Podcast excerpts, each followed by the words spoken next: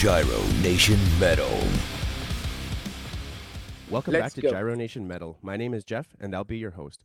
Christophe Szpajdel is a man who needs no introduction, but the Lord of the Logos has joined me today to speak more about his story and some upcoming projects. Christophe is well known for his work in the metal community, including the logos done for Emperor, Aborted, Abigail Williams, Borknagar, a few of my previous guests. During his career, Christophe has completed over 10,000 logos for metal bands. Christophe's work is currently being featured at Devon Open Studios at the Tavistock Wharf in Devon, UK from September 10th to 25th. He's made a huge impact in the metal world, and I'm excited to chat with him today. Christophe, thank you for joining me today and taking time out of your busy schedule. Right, my busy schedule is at the moment I'm working on a couple of logos, and this is uh, gonna be a rolling on um, assignment. Is to work on different types of logos for Giro Nation. While I'm talking with you, I'm actually doing some sketches. Uh, then I'm working on a couple of logos for larger companies, but because of the non-disclosure agreement, I'm not allowed to say a word about them. Once they're gonna be publishing and they're gonna ask me to share the link, then uh, I will be gladly um, sending links and want it to be aired properly. Okay, cool. But as the project is uh, happening along, unfortunately, I have to keep it complete silence. There are also some black metal bands I'm working with, and because they paid some extra money, they also don't want me to divulgate anything about them. So there are some bands with a non-disclosure request for the reason that they're gonna release um, their music on limited platforms and they want to make it exclusive. So they don't want to reveal anywhere the logo online because they want to release a series of limited collectible merchandise and um, limited uh, releases. Could be cassette, vinyl, CD, or uh, DVD, like in the good old times. And they also have requested me not to mention their names, nor even uh, showcasing their logo anywhere before they make an official post. Do you have a timeline that you can talk about? Like, is is somebody releasing in September, October? Just so that we can keep an eye Uh, out for it. Yes, uh, some of them are actually aiming to release uh, for the fall. So let's say anytime from September to October. As uh, the post, the podcast will be moving on, I will be sending you the links once they've been approved and ready to be showcased. Awesome. Thank you very much. I appreciate it. Uh, I have worked in the past with some interesting bands. Um, there is there's a few Canadian bands I've enjoyed. Was um, especially in the Vancouver area.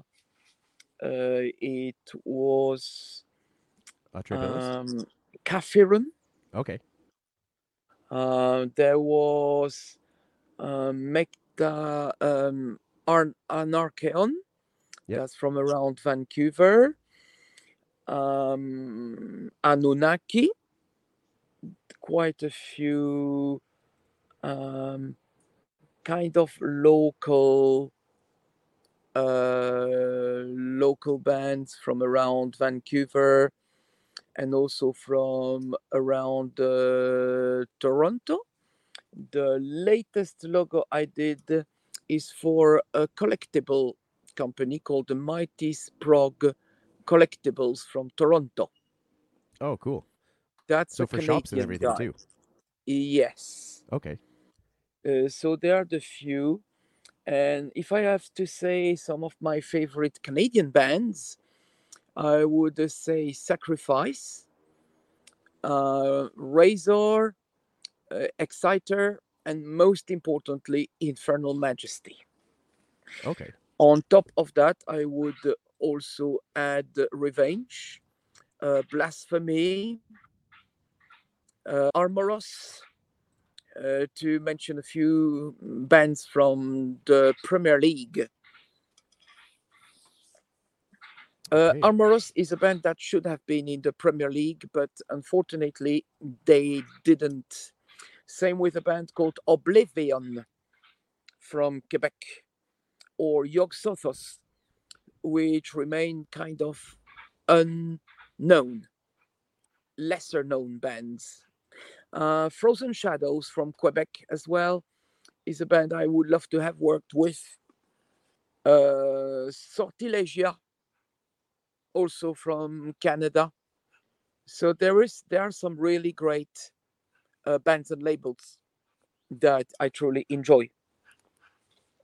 Do you did you hear me well, or did the voice got distorted? No, you're you, you sound perfect from my end.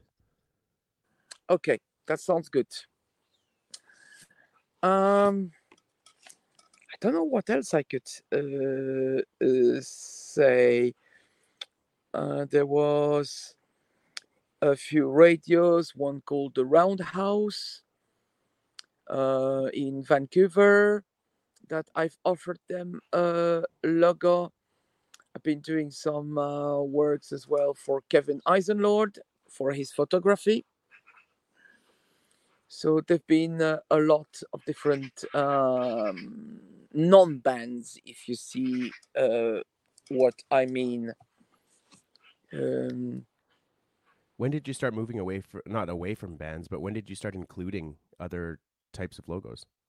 um, I would say already in 2014, uh, I started um, having fun doing a metal version of uh, logos for things that are speaking to me. Like I would say, um, X Factor, for example. I just had fun. And um, Nightline in 2013, when people started kind of um, boosting me with this kind. But the real kick through was with the Rihanna logo in 2016. Because that was she the she commissioned you to do some do the logo for uh, merchandise. Am I right? uh, yes, but it ended up just being a logo for a backdrop. Oh, okay. However, I would like to say that the logo went anyway on Mhm. merchandise which were not official. So Okay. bootleg merchandise. Mhm. They were actually limited Rihanna shirts for the team, but that was not commissioned by Rihanna herself. It was uh, commissioned by William Perron in 2016. And it was in a very uncanny and very peculiar way it all happens. Because in 2016, I was uh, returning from Black in Vancouver. That was an exhibition um, at the Kitsilano uh, weed dispenser. And it was a two week exhibition in a weed dispenser. So they were mostly reggae public. That was also a stimulating factor to have uh, this kind of non metal approach on my logos. Because it even happening out of the blues that I drew a logo for Alpha Blondy. Okay. So I got some interested from reggae people, Mhm. but they didn't really pick it up. That was not really their atmosphere. Their atmosphere would be more Art Nouveau and green, yellow, red.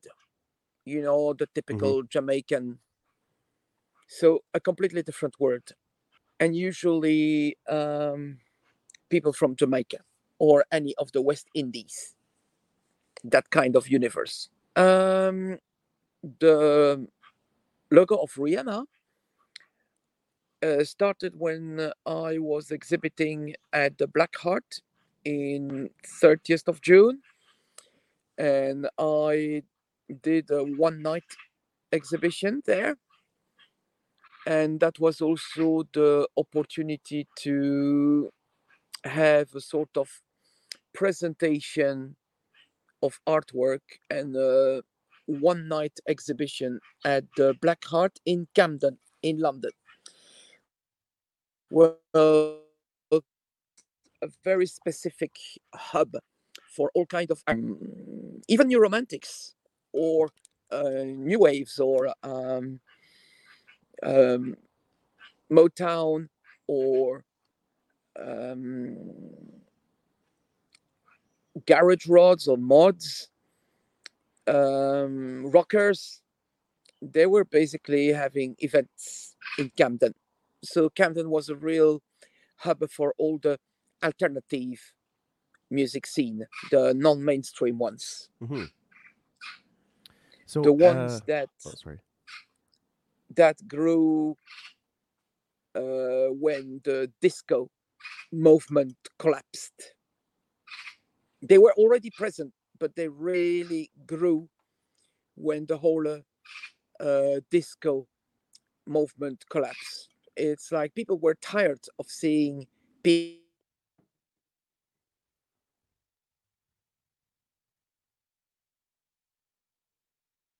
people people to get uh, scruffy, ugly, and uh, mean. That's the whole uh, motto of the disco is dead or death to disco back in 78 and that's as well all the movements like punk started bursting out. Not only punks but also all the subsequent the subgenre which were generated with punk like i would say new romantic um, dark waves gothic after punk uh, electro ebm um, you know with all those countless bands around david bowie Stan spandau ballet all that alternative scene that literally poured uh, out in places like Soho for David Bowie or George Michael or uh, Crawley for The Cure. Uh, it was uh, a little bit of a fed up feeling for all this disco music that is finally, you've heard it one, you've heard them all. We needed some diversity, we needed something deeper than just going on Saturday to impress the ladies. So when did you start getting into heavier music? Uh, I got myself in um, 77, 78 when Kiss released Dynasty. That's really, I was seven years old. I was actually a kid, and my parents were frightened they just said that I'm possessed by the devil. Both. Because they've been very conservative. And then you moved into Well- metal a short little while later. Um, Gradually, gradually, but really 86, it's a sort of confirmation that metal is where I want to be. Mhm. And that's where I picked up heavier bands like Mercyful Fate, Possessed, Celtic Frost. Um, but still keep an eye on ethno and traditional music or uh, atmosphere music, like I would say Jean Michel Jarre, which was the very popular alternative, because you can't be only listening to metal, you also need to listen to ethno, ambient, uh, and any kind of music that shapes. You can't be uh, always uh, immersed with uh, brutal sonorities. You sometimes need uh, your moment of tenderness. You need that uh, special moment to treat your ears with uh, something more um, uh, more welcoming, uh, more um, soulful. If you see Mm. what I'm trying to say. Oh, definitely. Sometimes I need to take a break just because it's a it's a lot of brutality or a lot of intensity. Yes. I just don't understand some people, some music fans, they got a huge collection, thousands and thousands of albums of all this brutal, screaming, guttural death metal bands. Most of their logos are very great, but all done on the computer. So this is a sort of hidden market all those bands that goes in the footstep of suffocation, dying fetus, protoquin, um, realms of engorgement, uh, you know, brutal, slamming, guttural death metal, and that's really formed a whole, a whole community where you've got literally hundreds and hundreds of bands and hundreds and hundreds logo designer doing all this kind of brutal slamming guttural death metal. And it's a very repetitive uh, scene. It doesn't you know if you've heard one band and then you heard you hear the same in like 100 other bands it's very repetitive. It's almost uh, like one is a clone of another. Are there any scenes or styles of metal that you think are are quite vast and have a lot of um I guess differences between each other? yes, I would say classic heavy metal. Um, I would say gothic, uh, new wave uh, from the 80s. You know, the scene which are, or ethno, you know, ethno with metal, with uh, rock. So any kind of um, music style where they're not afraid of exploring and merging with other influences. Mm. So, drawing their inspiration from a variety of music style. People who are never afraid to learn, to discover, uh, to explore, and to think out of the box, to explore then then you can definitely um, see a huge potential. And there is another function which is invertedly proportional. It's actually where the scene is rare, you know, where you've got very few bands, uh, where you've got lots of space to thrive uh, this is also an amazing opportunity for them to explore and to expand their diversity. While the brutal slamming death metal, you could see a very, very thick thicket, like all the trees are being the same and very close to each other. So there is no biodiversity. There is like no space to breathe just because there are so many bands, so many artists, so many and they are very underground. They usually will appear when you search in brutal slamming guttural death metal and a lot of time on on the internet. Mhm. Well, they sometimes do gigs and they would appear on um, sort of niche festival. Uh, you know, this kind of brutal grinding uh, death metal festival, or sometimes some more diversified festival with a uh, bulk of death metal. Like I would say, one festival I really like and go often to is the SWR festival in uh, Portugal. Okay. That's a very old school death metal festival as a core consistence, but it also had a lot of um, surprising bands, like I would say Cobalt or um, uh, Enlighten, which to mention the Portuguese bands or um, Ominous Circle, eh, this kind of bands that really stands out. And with a scene which is not overcrowded, it's a lot easier to find bands that really stands out. You know, when you listen, ah, it's innovative. Oh, I haven't listened that. Let's take the example of a Lithuanian band called Pergale, which is very, very little known. Uh, some festival of high interest, I would say, would be the Castle Party in Bolkov, the one I've just been there with an exhibition, Mhm. uh, or the Kilkim Žaibu in Lithuania. Um, they are the kind of festivals where you've got conferences, we've got the opportunity to learn, uh, to discover, or um, like the Intramurais in uh, Leiria in Portugal, which has a lot of interesting uh, bands and also folk bands. Let's say bands like Sangre de Muerdago from the northwest of Spain.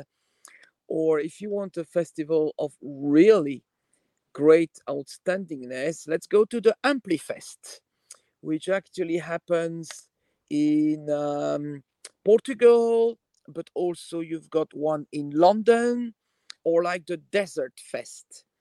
Uh, the Desert Fest is also a festival with multiple locations like London, Antwerp, Ghent, Berlin, um, Warsaw in Poland, um, Italy, I would say Milan more than likely.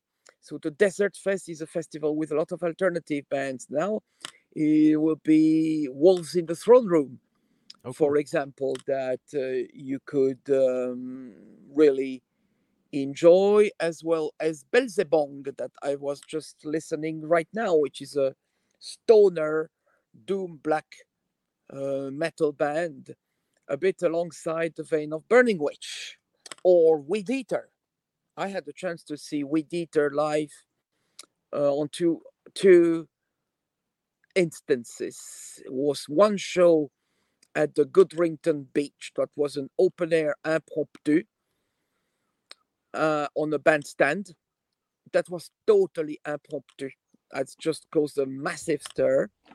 And then the one in Plymouth, Weed Eater in Plymouth, where they went completely wild.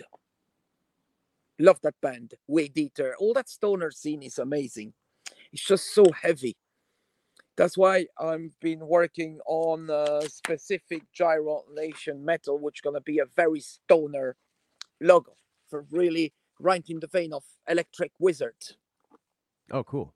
Awesome. I'm excited. Speaking of your work with Devon coming up, Devon Open Studios, how did you get Yes. involved with them for the first time? I think this is your Uh, fourth the time first going, time right? I've been visiting studios. So basically, Mm. the Devon Open Studios is a an event Mhm. of D- Devon-based artists. The- this year, we're more than likely to have 300 venues across Devon. Wow. So people who go to visit the UK and they visit Devon, they can catch up with a few studios around. Last year, I was at the Exeter Community Centre, and there were five other artists nearby, also with their Oh, wow. studio. Okay, so it's not just So, one uh, central location then. It's it's a bunch of different places. Yes, Oh, okay, okay. that's the reason we are called about an artist network. It's called Oh, okay. uh, Parcours d'Artistes. So numerous artists are happening opening their studios to the public during three weeks. Okay. Most of the time, they're visitors from the UK. Mhm. But in 2019, after the brutal assault, I had a, quite a significant amount of visitors from Czech Republic who actually were traveling to Devon, you know, Czech Republic, Poland. So they actually traveled and they visited a few studios. Mhm. They also included the Stonehenge. So during one or two days, they visited a couple of studios. And then they headed on let's say to Land's End or to the Plymouth. This year it's going to be amazing because Tavistock is literally a stone throw away from Plymouth. Is at Mhm. the footsteps of Dartmoor. So people can include the Dartmoor prison. They can include the um, visit of uh, Conan Doyle's uh, history. They can do Wistman's Wood. Then they go. They can go down uh, to Tavistock Marketplace. Then they can uh, stop by the wharf, the Tavistock Wharf, which is on the Canal Road, which is right in Tavistock. And then they can head from Tavistock to Plymouth. They can take buses because there is a bus from Tavistock to Plymouth every 10 minutes. Mm. And then in Plymouth, they can do the Barbican, then they can do the aquarium, uh, they could do the Mayflower Steps, they can visit the Plymouth College of Art, the university. There is so much to do in Plymouth. And of course, the whole Plymouth Sound and the Plym and the Tamar estuary, which is very uh, picturesque because it's like a ria. It's a bit like the equivalent of a fjord, a ria. So it's Hmm. basically, you know, this kind of uh, valleys that um, end in the sea, you know, estuaries with kind of hilly surrounding rather than flat estuaries. so there is a potential for people to go to to to explore Mhm. and then if they go further then they can uh, go down to st austell which is famous for the st austell brewery it's uh, by the way in st austell i've also exhibited my art Mhm. and then from st austell they can um, then go to truro uh, which is the capital of cornwall and then they can include penzance which is very known for the pirates uh, Falmouth, which is holding an international arts festival. So they can do quite a lot of things in the UK, not just being um, stuck to see the Devon Open Studios. So they can, and September actually is a great time of the year because uh, it's a lot less busy. Kids are going to school, so a lot of uh, people with no children or with completely grown up kids can actually take vacations. Think about um, deals, prices are much cheaper in September than July, August, and it's just not overbooked like it Mhm. is right now. That's understandable. So this will be your fourth or fifth time at Devon Open Studios. Yes, I've been doing the first time in 2011. Mhm. So I had not no experience. I just um, grabbed um, a bunch of 10 artists all together.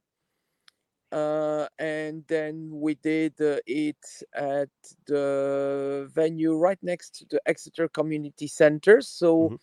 last year it was a sort of return to the origin Okay. so we did it. I did it also in uh, Mid Devon in a place called Chulmleigh, but that was very inconvenient uh, for the simple reason that it was in the middle of Devon, so very little access. Mhm. Uh, Tavistock is fairly good because there is a very frequent bus service and it's literally 10 minutes away from Plymouth Center. okay. What keeps you coming back to Devon? Uh, Devon, because actually it's the Devon Open Studios, and that's because I live in Devon. Mm.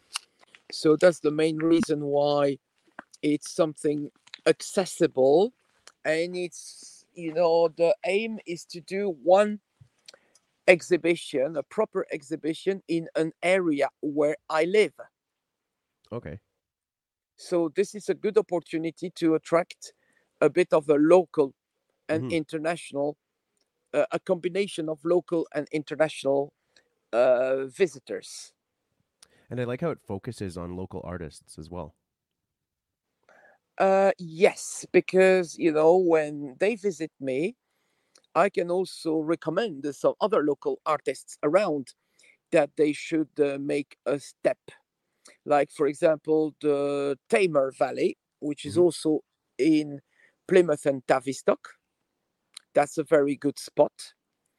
There is also a separate event called Drawn to the Valley, which is a much shorter. It's only four days, and it's a much smaller area because they are just people who live around the Tamar estuary. So it's a very restricted area. Mm. Well, the Devon Open Studios is actually uh, covering the entire county of Devon. That's pretty cool. It's very easy to make it happen in Devon. It would be a lot more difficult to do an Alberta Open Studios Mhm. just because the province is so huge. Yeah, and we don't have the population, so I mean, we'd probably have a lot less artists than uh, somewhere like Europe. Yes, I mean, Europe as a whole, not just because of the population. But Yeah, and also it's uh, people with public transport Mhm. would have very difficult. Even, for example, let's say Calgary to Edmonton. Mhm. It's so difficult there. I've I've already looked because I wanted to hop to Calgary as well for a few days, but when I saw the amount of effort to find the public transport, that was something I could not do it. Yep, it's it's pretty brutal. Our cities are not designed to get around quickly. Well, Europeans are. I think the UK uh, has uh, cities which are same with uh, UK and Europe. Mhm. Um. Poland have cities which is so easy to get from, but not all cities. Large cities like, for example, Katowice, Krakow, you Mhm. can get from one city to another very quickly and very easily. It's amazing. So- it's amazing the these uh, people that are passing here, uh, and they give a spice. You see. And earlier, uh, I don't think we were were recording at this time, but you had some acquaintances that actually walked by uh, as we were Yeah. chatting. Yes, uh, they were um, sort of um, customers, regular customers Mm. at the co-op shop where I work, Mhm. and some of them also being uh, part of the cleaning team. I am working on the checkouts and on the delivery, so they're completely different uh, disciplines and different areas. hmm So with uh with your with your day job, are you just doing this kind of on the side to stay busy? Are you just because you enjoy it? Uh, yes, that's Okay. exactly this. That's really I cool. enjoy I enjoy having a day job actually Mhm. because uh, it keeps me connected. Uh, if I was just doing my art, I would be completely disconnected. Um, the thing is, I don't know any artist who just do the art, and it's also a, a great way to have my time organized Mhm. you know, to have a sort of structure, a solid structure in my time. If I was just only to do some drawing, I would probably waste a lot more time. So it's almost like putting a little bit more stress on yourself makes you a little bit more regimented. Uh, yes, putting a little bit of stress, but really a little bit of stress. Mhm. Because when you have too much stress, that's bad. Definitely. If you have not enough stress or no stress, then uh, you just seem that you've got unlimited time on your hands and you can get caught up. Oh yeah. And then you don't really accomplish anything. Yeah. Looking back at when you started your logos, your first logo, at least recorded, was for the band Disgrace. Correct. Now looking back at 30 years of, of artwork, did you ever think that this was going to be possible? Um, it was a very different approach when I did the Disgrace logo. Uh, the fact it was an a band with an international connotation, so a band with an international connection. Mm. By that time, the only way to connect was uh, using uh, the post office Mhm. And using the um, stamps. And the only way to communicate was to have physical releases. There was no digital so you would never unless you go to somebody's you know and you listen and you copy tapes there was Mhm. the whole of tape trading.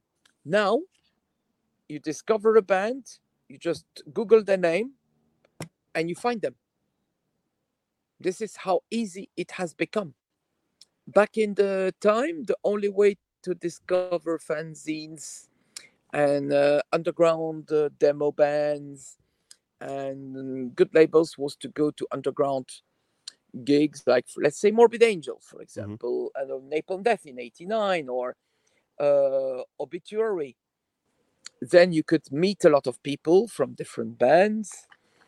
Uh, that was also the first times when you had stores you started having stores with merchandise. You can buy a lot of underground stuff that you wouldn't find in record store. Mhm. uh, you had lots of people selling fanzines at concerts.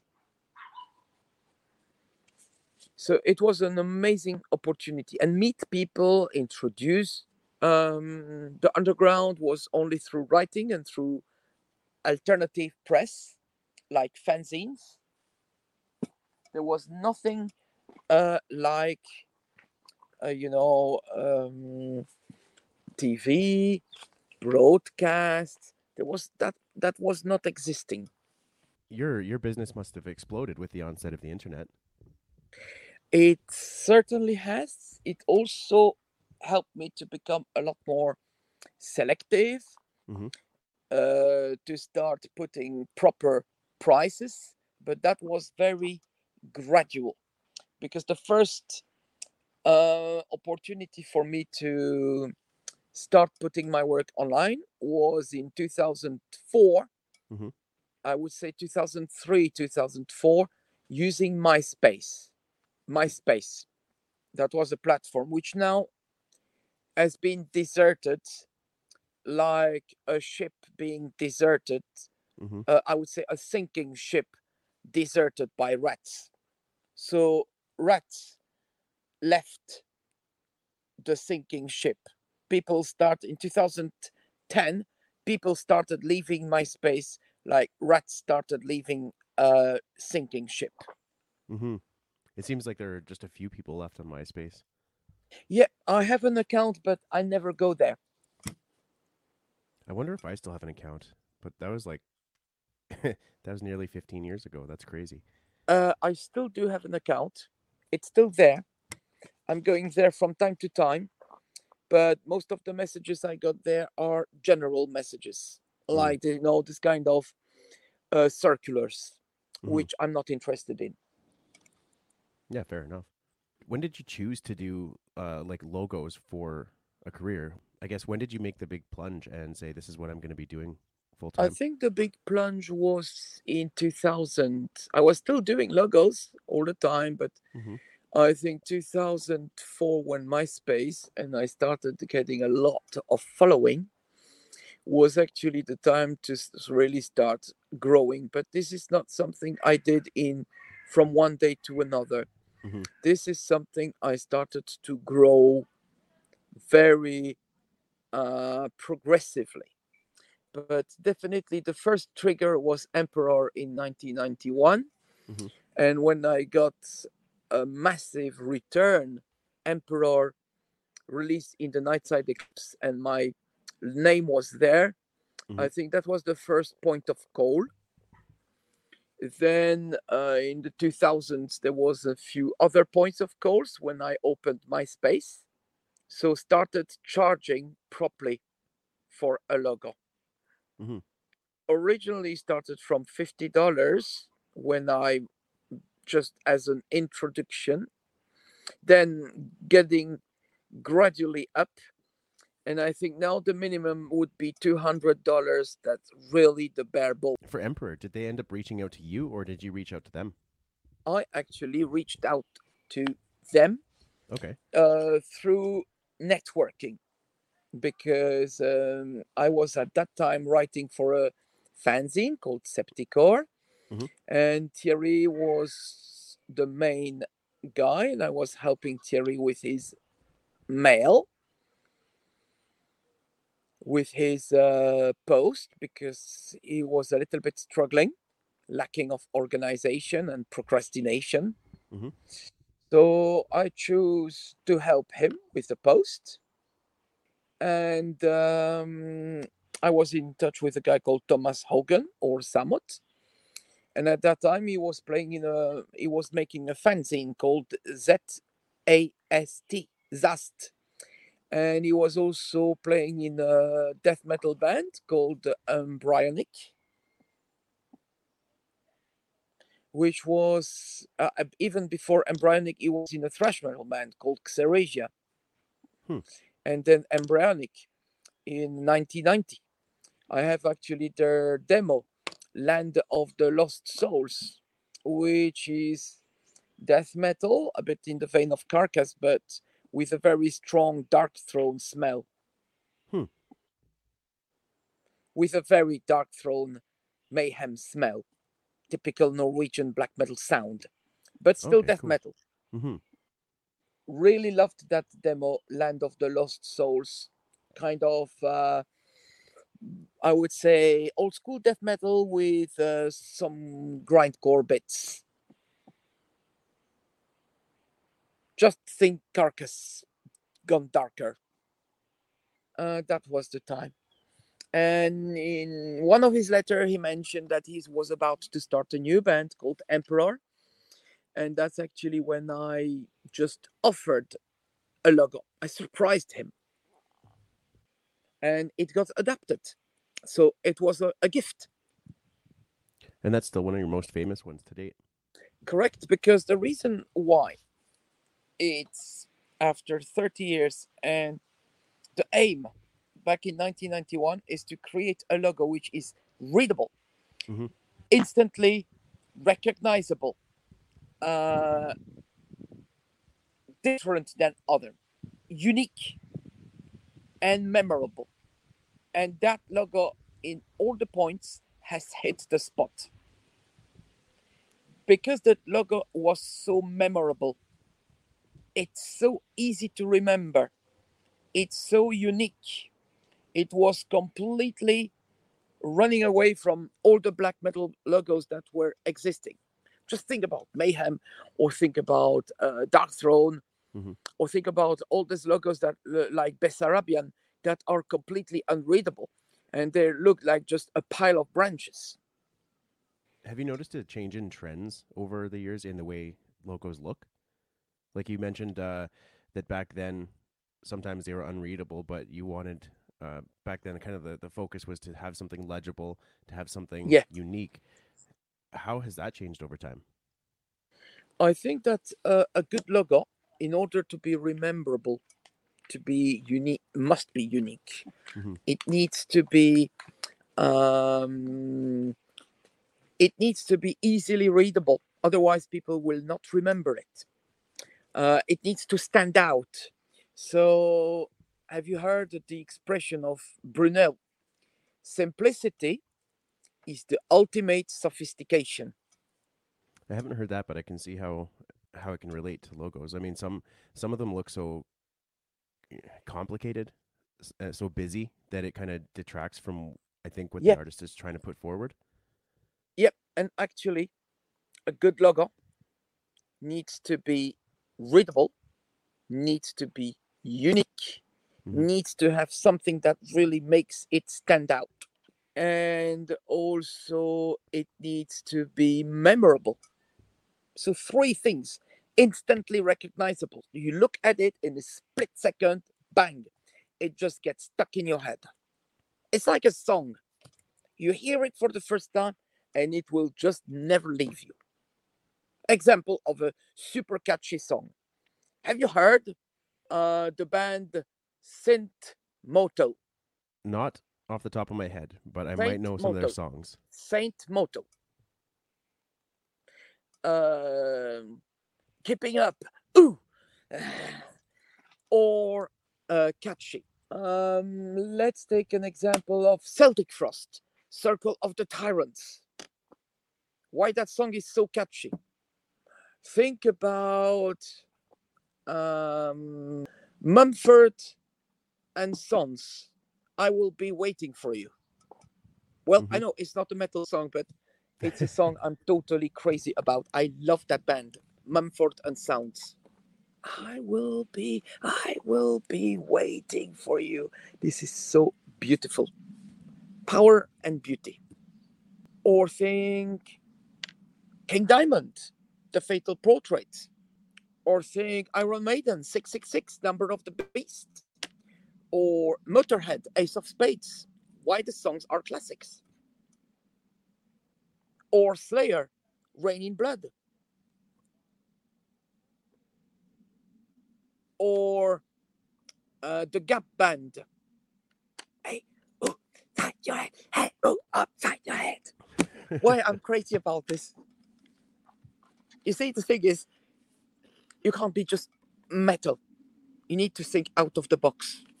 You need to look at all the time. To especially now as I'm growing, I Mhm. keep looking at what's going on in other genre. Think about Lynyrd Skynyrd, Mhm. which is a southern rock band, or Johnny Cash. You hold 60 tons and what you get. Think about all this and you, you compare them. And that makes you think out of the box. Because if you were just plunged into one style of music, uh, it would have turned you blind. It's kind of like with anything else. If you just open your mind a little bit, seek out different perspectives or answers, Yes. you're going to learn a lot more and probably enjoy your life a lot more. Yeah. And actually, the more you listen to diverse thing, Mhm. the more you enjoy what you listen. Well, and then you can start to hear. Um, then you can start to hear when when the bands bring in different different inspirations from different genres, and you can you can hear those blurred boundaries a bit better. example exodus. They brought some bits of uh, the beach boys for example in one of their riffs. Well simple. They're from uh, they're from uh, california san Mhm. francisco bay area. And there's lots of this uh, surf and um, yeah it's kind of surf rock bands bay area been there done that got the t-shirt so you know diversity um, never stop learning Mhm.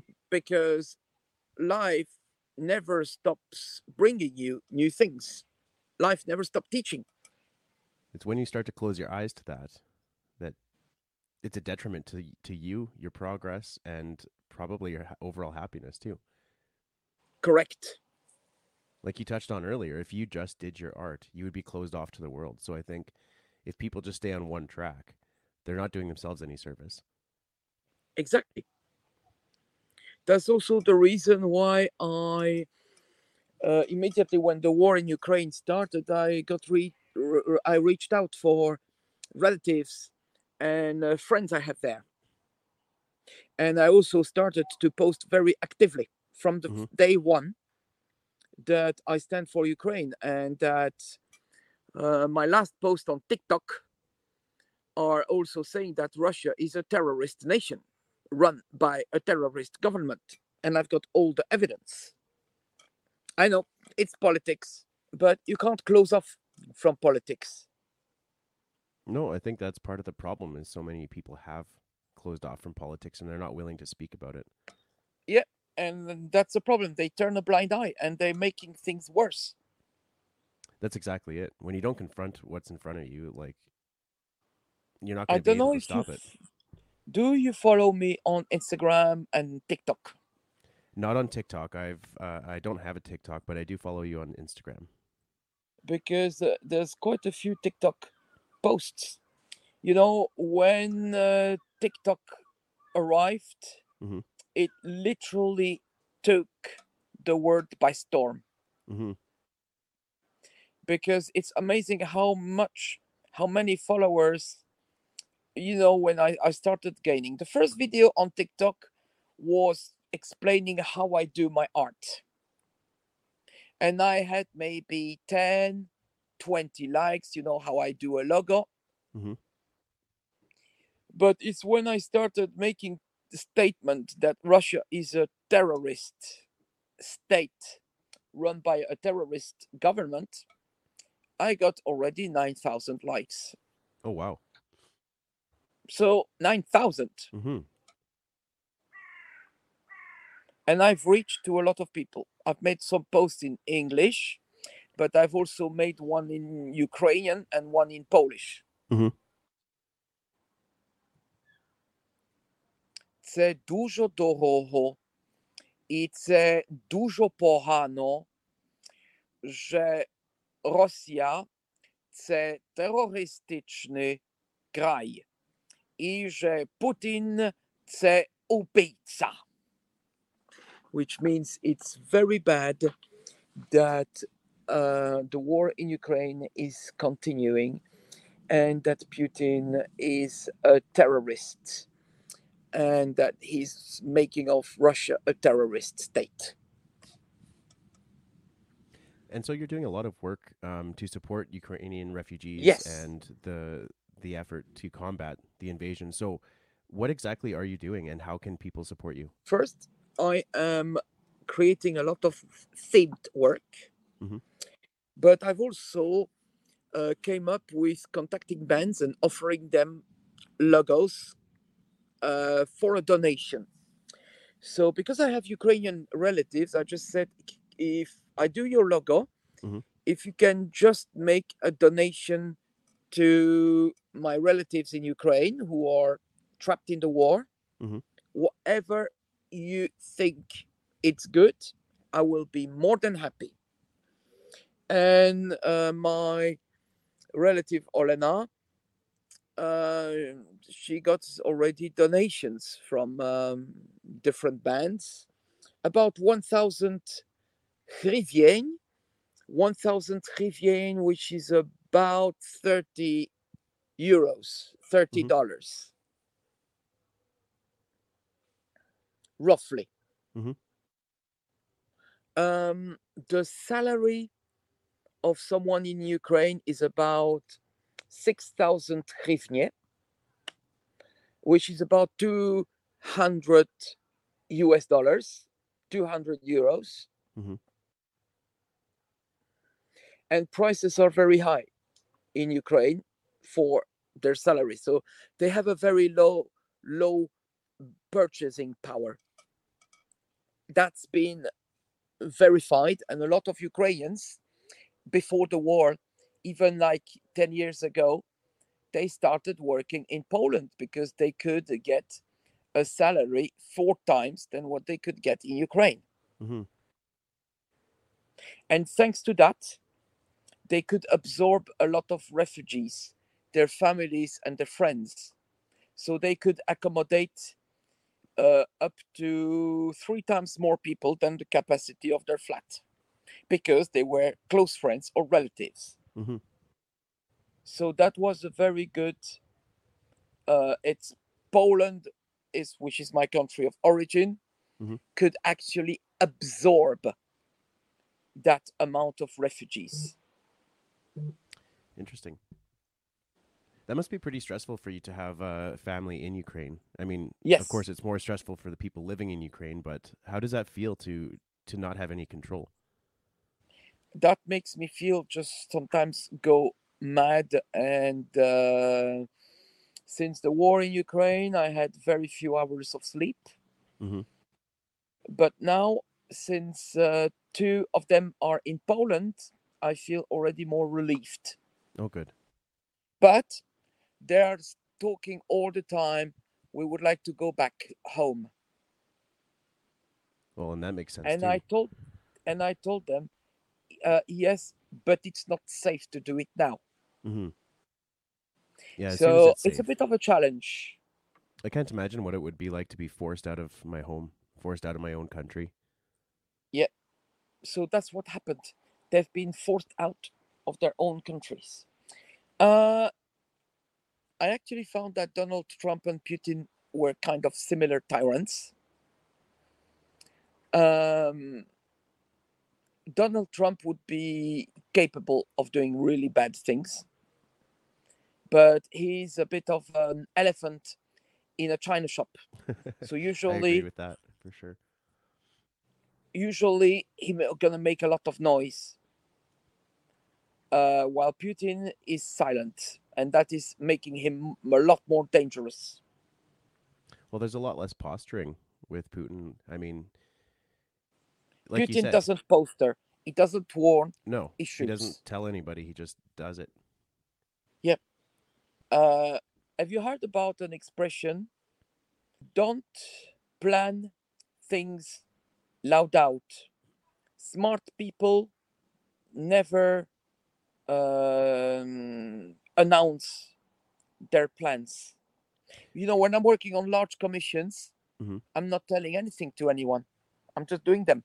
Also, I'm not publishing the logos anywhere. And how do you think that works to your benefit? Mm, to my benefit is the surprise is mm, I didn't expect you're gonna you you have done that logo. Once they make it loud, like it was the case for Rihanna.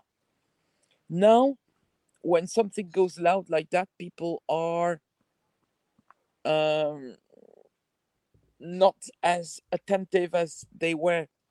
You know, when I did the Rihanna logo, that caused a massive stir. Now, when I did the Mandy logo uh, for the movie, Mhm. it only caused a stir in a specific niche. And same when I did the logo of Lord of Chaos. Um, that's that the movie uh, with Jonas Åkerlund. Mhm. Um, that film, unfortunately, was a very poor quality film, and it was uh, slammed. Generally, it has been slammed by all the metal communities around, just because it was a poorly executed Hollywood movie Mm. with very poor actors and it was focused on one person. Do you think that part of the problem with announcing your plan is uh like the hype surrounding it? I think people get too excited maybe about what is Yeah, to yeah, come yeah. and then maybe they're they're not as excited when things come out or they've been exposed to it so long that it's no longer a surprise. Uh, I think the best way is never plan anything. Mhm. I've learned it the soft way because then the excitement, you know, I just feel very uncomfortable to have these people overexcited. Mm. I don't like making people because when they excited first, they will tend to lose their excitement. Yeah, exactly. It's much better to surprise them. It's same with dates I had. hmm I had dates I was very, very excited while we were chatting. And once it was going along, uh, we were both losing our interest. Have you ever heard that expression?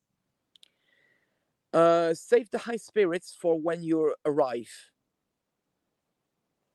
I've heard similar expressions, but yeah, that makes sense. It's almost like getting your hopes up. It's save, uh, save up your high spirits for when you arrive. It's something I've seen at airports when uh, people get so excited uh, at the check-in and then um, they get denied boarding just for very stupid reasons. I've never Mhm. been denied boarding on a flight. I had flights being cancelled. Mhm. I had flights being overbooked. And I had uh, flights uh, being delayed. Yes, but I never missed a flight for my fault. Um, Save the high spirits for when Mhm. you arrive. And do you have that mentality when it comes to travel, when it comes to uh, your business as well, like just kind of everything in general? Uh, yes, I just like to keep it very reserved and calm. Mhm. Um, it's for example, you're approaching a place and you know it's gonna be breathtaking. Mhm. You just wait until you arrive to the place to start taking photographs. Yeah, And don't you don't take too many on the trip photos.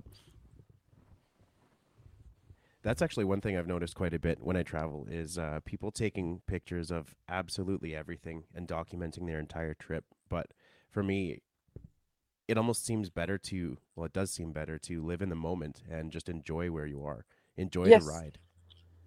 enjoy the ride, enjoy the flight, Mm-hmm. enjoy uh, the time. However, it's good to take a couple of pictures, Just for memories. not too sake. many, just Yeah. a couple, just to have memories, not to document everything. But if you see something very unique, Mhm. Let's say, for example, there's been a sighting of an American robin here in Devon, Mhm. which is a non usual bird. Then I've taken a couple of photos to document the sighting. Mhm. That I'm not saying bulky pies. Where do you like traveling the most? Um, I do like uh, East European countries, Greece, uh, Poland, uh, Ukraine, because you know it's also the place of my roots. Um, France, um, Portugal, Spain, uh, New, hopefully South America. Mhm. So quite a lot of different destinations. Japan, I've been exhibiting there. What was your first ex- So- exhibition like? Uh, the first exhibition was actually uh, an exhibition I did in California, and it was a very impromptu exhibition. Uh, so there was a bit of an excitement. That was in 2007 Okay. uh, in California and Oregon. Mhm. Um, so it was very amateur, you know, very, you know, things that I slapped on the wall with uh, blue tack. Uh, but now, the real professional exhibition where my work was properly presented was in 2011, actually, at the Walker Art Center in Minneapolis. That was part of an adventure called the graphic design now in production. And so, overall, do you enjoy the exhibitions or do you prefer more commission type work? I do like large exhibitions like the one I did now in Paris, where my Mhm. work is properly presented. Um, in the sense that an exhibition is an amazing opportunity in a high profile venue like the Walker Art Center or like in the Lafayette Mhm. Art Fair, you know, in a very central location to attract potential visitors and some visitors which are potential to commission you for some artwork. So it's important that an exhibition needs to be well presented, professional Mhm. artworks displayed in a frame or uh, on a consistent, solid support. Yeah, a lot of it's Do you based on see appearance. what and- I mean? Yeah, of course. I mean, if you have something uh, like we were talking yesterday, if you show up at a venue, um, like the one you were at in Edmonton, where you have a lot of undesirable people, or if it's in a really bad location, uh, you're not going to have the same traffic, and you're not going to have the same type of customer.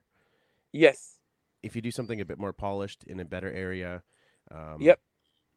Like say in my city, there's there's there are definite places you would like to have like an art exhibition, but there are places you would stay away from just because it, it doesn't make sense. So I Yeah, think you have to you have I- to complement the exhibition with with the surrounding area. Yeah, I think I would definitely go for an exhibition in a central area Mhm. where you've got uh, people who definitely like uh, art. Uh, an exhibition which is in a location that is very easy to find and Mhm. easy to reach. Um, desirable locations is essential. Mhm. Uh, it needs to be well situated and it also needs to attract both local and uh, away people, even international. Mhm. It's a location that the name, the situation, let's say the Tavistock Wharf in Devon, Mhm. let's say the Canada House in Edmonton, or let's say the Pearl District in uh, Portland, Mhm. or let's say Burnside East, um, Burnside East in Portland are examples of desirable areas with desirable people, Mhm. even people who live in residential area, but definitely not places where you've got all the drug addicts uh, gathering. It's important to draw the right type of person. Um, I used to know somebody years ago that wanted to become a rapper. And are you familiar with the Calgary Stampede? With Uh, the Calgary Stampede. So it's a it's a ten day festival that we have in uh, not festival, I guess, like a. I guess you could compare it to like a carnival almost. Um, anyways, it's like an outdoor show with a rodeo, and it has a lot of uh, an amusement park rides and stuff like that. So, but it's country um, themed. So people dress up like cowboys. They have their cowboy hats, their boots, their jeans, uh, their jean skirts, that kind of stuff. Now, this friend, or not really a friend, this acquaintance of mine who wanted to become a rapper, tried to sell his rap CDs at a country celebration, so it didn't make much sense. And I guess that's No. where I was going with it. You have to choose your you have to choose your timing and you have to cho- choose your location properly. correct, and also you need to choose.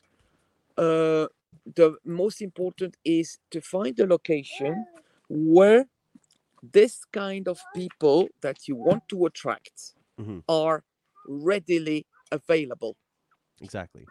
So, for example, for me, doing an art exhibition at a country stampede, the Calgary Stampede, um, I wouldn't go to exhibit my work unless I would associate myself with someone who does country art, is a big fan of my work, and he could basically share Mhm.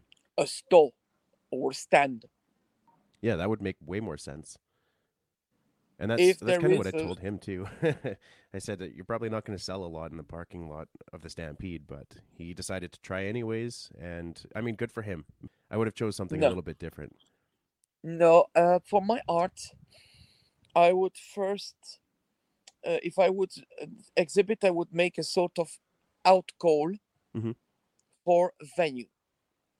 At the moment today, I'm filling now uh, a position, an entry to be part of a book, which will be called the Dutch Kunstenaars. Mhm. And I've uh, just want to be in a book. That's not really um, you know, like a, a compilation book with two of my art, Mhm. which are going to be on pages, and it's uh, the Netherlands national book of Mhm. artists. So with mostly Dutch artists, it's worth Actually, it.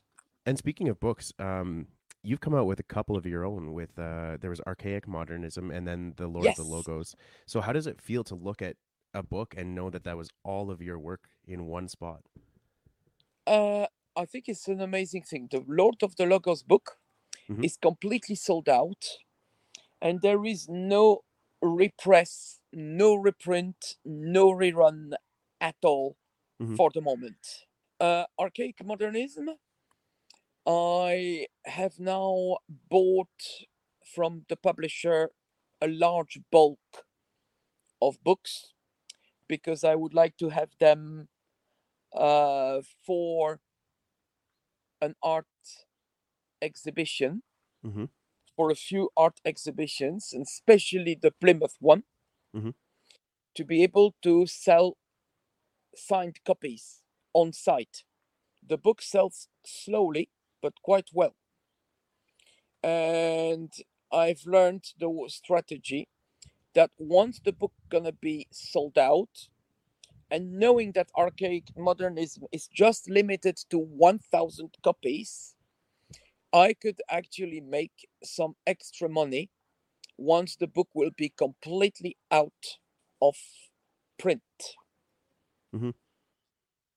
so about imagine if i buy 300 copies of the book and once the book is completely out of print and people will be dying to get that book that's going to be the best opportunity Mhm. to sell. Well, and you're also uh, offering signed versions of it too, which is really really cool. Because someone like me who can't get over to um, like Devon, then that gives me an opportunity to purchase something, but also have that authenticity, I guess, and that that uh, Yes. individuality with your signature. Yeah, and the other thing is to have the book not being able to sell it by post, Mm. but to have the book available with me. Mhm. So always carry a few copies of the book with me I'll be prepared. That's on my idea. person. Yeah, to carry the book on my person. Mhm. So I'm going to a gig. Oh, do you have uh, Lord? Do you have the book Lord of Logos? Mm, Lord of the Logos is sold out, but I have Archaic Modernism. Oh yes, okay, yes, signed, sold, done. How did you choose the artwork for the the cover? I think the publisher Oh, okay. Alex Milas, Mhm. the publisher, has made the choice. That was his choice. I relied on his strategy. Okay. So you just kind of gave. I would have chosen a completely different cover. Okay. I would have chosen a much milder cover, like I would say, for example, a forest in the mist, Mm. I don't a know. why I really misty like the cover, forest. I Sorry, also, I said I don't know. I love the cover. the cover is more appealing to a metal horror movie um, type of audience, Definitely. but it doesn't appeal to every audience. It's too niche. Yeah, it's it's something that some people would not want to have lying around, and Lord of the Logos is the exact opposite. It's literally just the font, and that's something you can have anywhere. Like for me, as you can see, kind of the display in the background, some things are turned sideways to kind of uh, showcase the artwork a little bit more. That's what I would do with archaic modernism. Yeah, but that was my idea, just to Mhm. have the logo, archaic modernism, on a beautiful black cover. But my publisher didn't think the same. Do you think it draws more attention because it is so um, in your face? I mean, Lord of the Logos is a lot more desirable as a book, simply because it's uh, more simple. The simplicity, again, the simplicity uh, is you've got is just Lord of the Logos. You've just got that written in gold on a black hardback Mm-hmm. and that makes it unique. It was also printed by um, uh, the German company Gestalten, which is unfortunately is gone in administration. Mhm. And the book is a sort of eponym, while Archaic Modernism is a book with more text, more content. So then, archaic modernism would it would it have like kind of descriptions of the logos and um, more a lot of story, a lot Okay. of background story. Cool. I like that actually. Uh, the great thing is archaic modernism um, has been released by Heavy Music Artwork, which is a Mhm. good publisher. Mhm. They release lots of stuff, but I feel like the focus has not been quite there Mm, because they've released a lot of other people like Maxime Taccardi. okay. Think about a, a label like Nuclear Blast Records. Mhm. They're gonna focus on best-selling bands like I would say Immortal Mhm. and Rotting Christ are going to be sort of side bands. And that's just because they have so many people on the bill, right? They kind of have to focus on on the bigger bands. So, oh, so they do do a lot of different publications. Okay, okay. uh, the great thing having the book on um, heavy music artworks Mhm. because it's a reputable label. It's a label with a proper reputation. Mm-hmm. You know, it's like oh, cool. let's say a band, let's say Infernal Majesty signed on Roadrunner. Yep. Metal Blade. Interesting. All right. This There's is a a, little bit the that I didn't same. Hmm. Sorry, I didn't mean to interrupt. Uh, back in the 80s, Mhm. a lot of bands were on Metal Blade, Roadrunner. I think the two labels were associated together.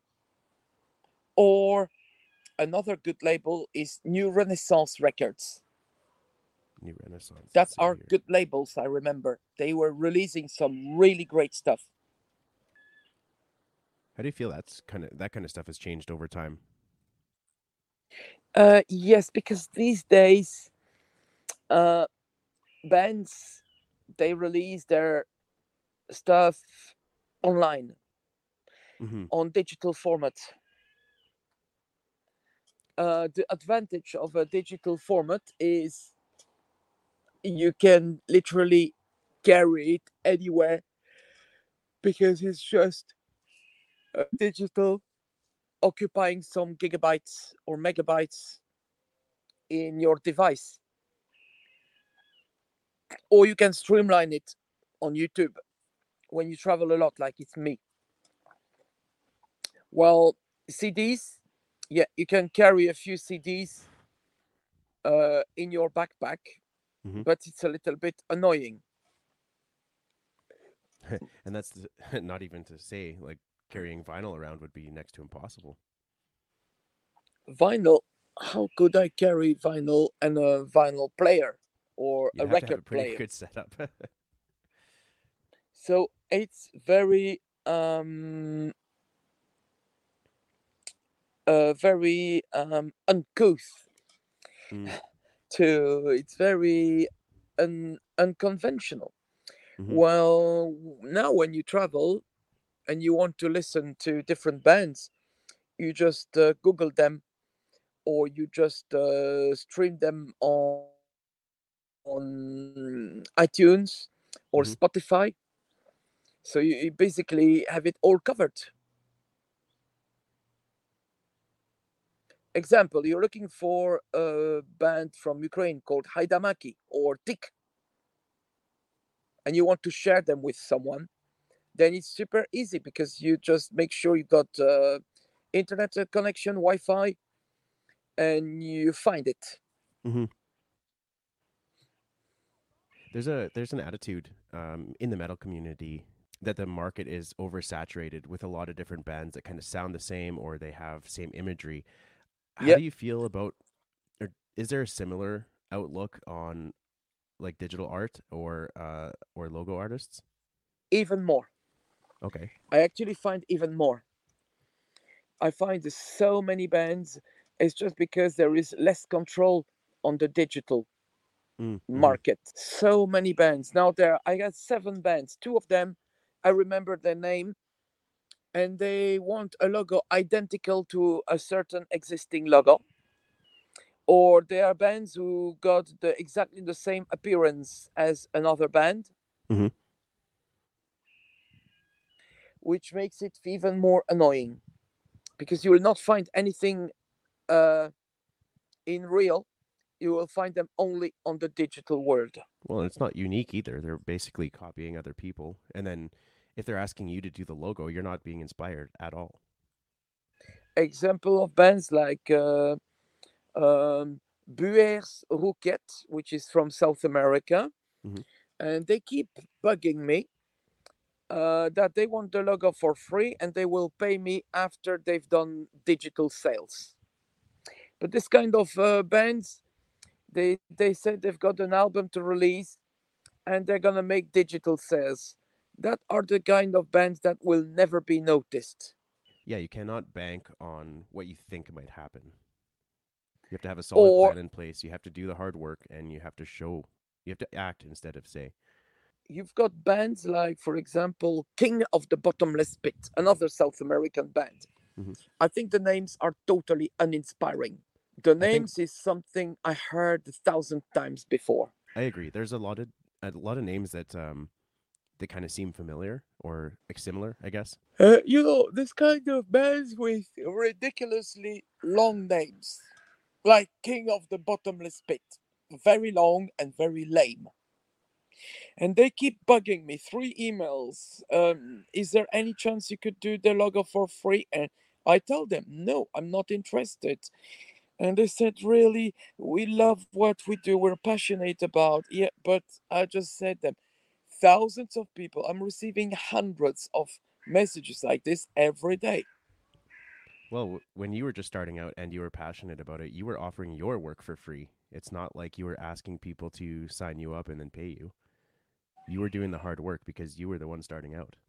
Yeah, but there is some bands that actually they send me some links and mm-hmm. I really like it. But a, a name with viewers Rookette, Mhm. which I don't know what it means, or a name with King like King of the Bottomless Pit, that doesn't inspire me any. It's basically like a woman goes on a date with a guy, Mhm. and basically she doesn't feel any vibe. She's Mhm, mhm. basically uh, going on that date, and she's not interested because the guy is uh, talking him, is talking to her during the whole date about things she doesn't care about. Mhm. So, for example, the guy uh, start talks uh, talks about football, about his best football player, uh, about the fastest cars he's uh, been driving, about all the competitions he's been boasting about, uh, about him being the Stig. Do you know the Stig? Of course, Top Gun. Not Top Gun, Top Gear, Jesus. Top Gear. So a guy who was pretending to be the Stig, That's hilarious. and oh yes, Top Gear, yes, I'm on Top Gear, I'm racing this. Ah, come on, the gasoline uh, booster, the petrol head, wasn't. Ah, this is great. Wasn't my gasoline high octane fuel, the petrol head, um, talking me some fibbies?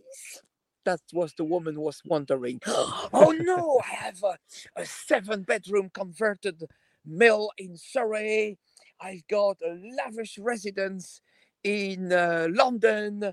And I've got uh, two houses in Jersey. You know, this kind of things boasted. And the lady, the, the poor lady, she just said, Oh my God, I don't need any of this. Mhm. Why are you trying to impress me? All I just want is a peaceful and simple relationship. Why are you assuming that I love all these fast cars and all this residence? All I just need is just a little house in a peaceful surrounding. Mm-hmm. This is a little bit the same. Well, I mean, if you're not inspired by the work you're being asked to do, you're not going to put in your effort or the same amount of effort at least. basically the two the two bands Buers Roquette, which I have no idea if even the name is correctly spelled. Mm-hmm. And you know, sometimes you've got bands with a misspelled name, with a name that doesn't uh, mean anything, uh, or like a band with a bizarre uh, name called uh, Symphonie Draconis, Mhm. or uh, a band uh, called uh, Primitive Angel Gospoden. So the name in two different languages, or a name like uh, Muñequita Gubermaiden. That doesn't inspiring me. Do you understand? hmm Totally. I'm wondering what are the things that do inspire you? Uh, first is a name with a deep concept that Mm. they're able to explain. Sometimes, oh, let's go to the simple thing. At Castle Party, Mhm. there was a Gothic French band with a simple name, very simple, very catchy, and a very simple logo, but very easy, called Je t'aime. It's a French band, just the simple name, and they Mhm. were so effective. And I would just said, "Oh, I wish I could do your logo." Uh, French guys, Je t'aime, Mhm. very simple. You know something that inspires me. Giro Nation Metal, yes, that's a very cool name, and uh, at the moment I have ideas, but I might need a little bit more space and time. Oh yeah, take as much time as you need. I appreciate you helping me out with this. I want to do something, one logo which is clearly futuristic, one logo which is very historical and ancient, uh, one logo which is actually very um, Art Nouveau, Mhm. Uh, one logo which is uh, very Art Deco,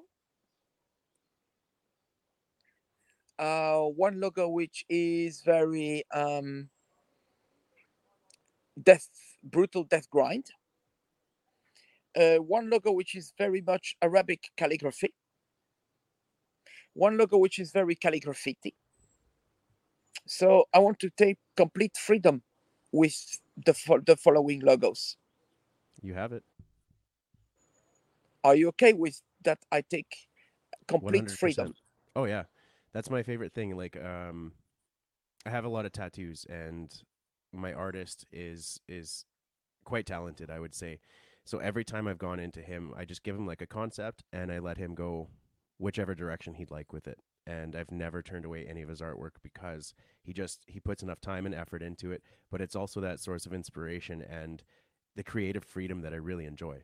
And I'm not a creative person, so when when when I have an artist that I'm working with, it doesn't matter Yeah, in, I- in what capacity. It's just amazing.